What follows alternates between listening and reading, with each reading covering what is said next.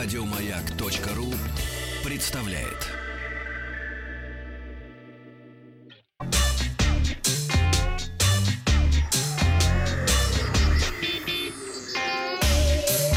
Страна транзистория. Ну и сейчас мой рассказ о посещении Игромир. Это крупнейшая выставка России, посвященная компьютерным играм. А, но не только играм, проходит она совместно с Комиконом.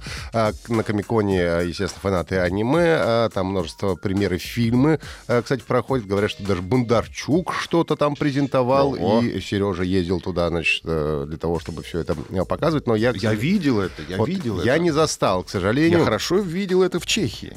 Я приехал во второй, э, не во второй, в третий третий день я приехал в субботу, когда это уже был не пресс-день, когда всех э, уже пускали э, желающих, ну, за деньги, разумеется, и очередь была неимоверная, то есть примерно было 5 очередей, 500-600 метров от входа вот они стояли, а я приехал не с утра, я приехал где-то уже к 12 часам дня.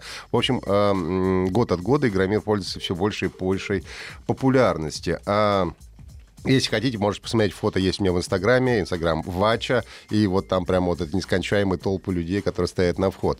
А, возможно, конечно, не бывал наплыв желающих, был связан с выступлением в субботу геймдизайнера Хидео Кадзимы, который э, представлял э, выходящую в ноябре эксклюзивно на PlayStation игру э, Death Stranding на закрытом показе, который я побывал, сумел, э, но об этом чуть позже.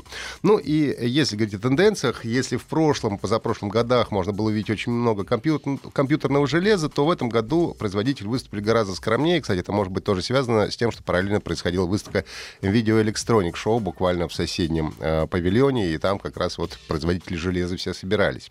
Но были. Компания MSI показала много новинок. Игровые ноутбуки GT76 Titan с возможностью разгона процессора свыше 5 ГГц на всех ядрах. Компактный мощный э, G65 Raider с поддержкой Wi-Fi 6, всю линейку видеокарт, построенных на GeForce RTX с подвинутым охлаждением охлаждением, несколько игровых мониторов, клавиатуры, мышь, материнские платы и так далее. В общем, выкатили нормально. На стенде Asus можно было увидеть 43-дюймовый монитор с разрешением 4К, частотой обновления 120 Гц, специальная для э, геймеров, э, и ROG Strix GX 438Q впервые в России. Смартфон Asus ROG Phone 2, который анонсировали летом этого года, игровой тоже, конечно, игровые ноутбуки и много собранных модерами компьютеров самых разнообразных э, комплектаций. На черно-желтом стенде Corsair было много игровой цифровой периферии, мышки, механические низкопрофильные игровые клавиатуры. Компания HyperX не поставила в этом году отдельного стенда, но партнер демонстрировал свою новую хай- память HyperX Fury DDR4 с RGB подсветкой. Ну и кроме железа было несколько игровых сервисов. Это облачный GeForce Now компании NVIDIA, о котором я вам подробно рассказывал в конце прошлой недели.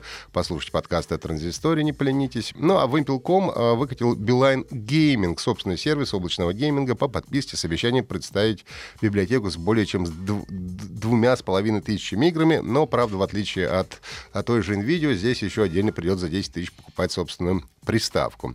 Ну и самое главное на Игромире, это, конечно, э, помимо большого количества косплееров, ради чего все ходят, это, разумеется, игры. А для того, чтобы посмотреть новинки, поиграть в них, людям приходилось иногда стоять по несколько часов. А мне удалось попробовать новый Doom Eternal, который уже 22 ноября стартует практически на всех платформах, включая Google Stadia.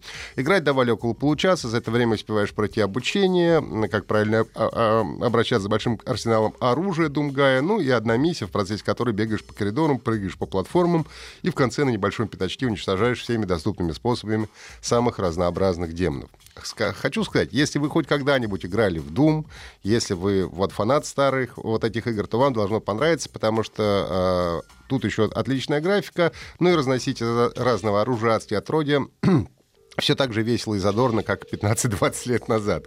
А, в отдельном кинозале показывают геймплей одного из, одной из самых ожидаемых игр э, следующего года. Это Cyberpunk 2077 э, CD CD Projekt Red, Red, подаривших нам серию про э, Ведьмака. Ну, в демо была представлена одна локация, несколько возможных способов ее прохождения, в зависимости от выбора э, прокачки персонажа. Можно было взламывать компьютер, камеры, отвлекать врагов, незаметно продвигаться к цели. Ну, или второй вариант — крушить все вокруг и как терминатор с большим пулеметом на перевес.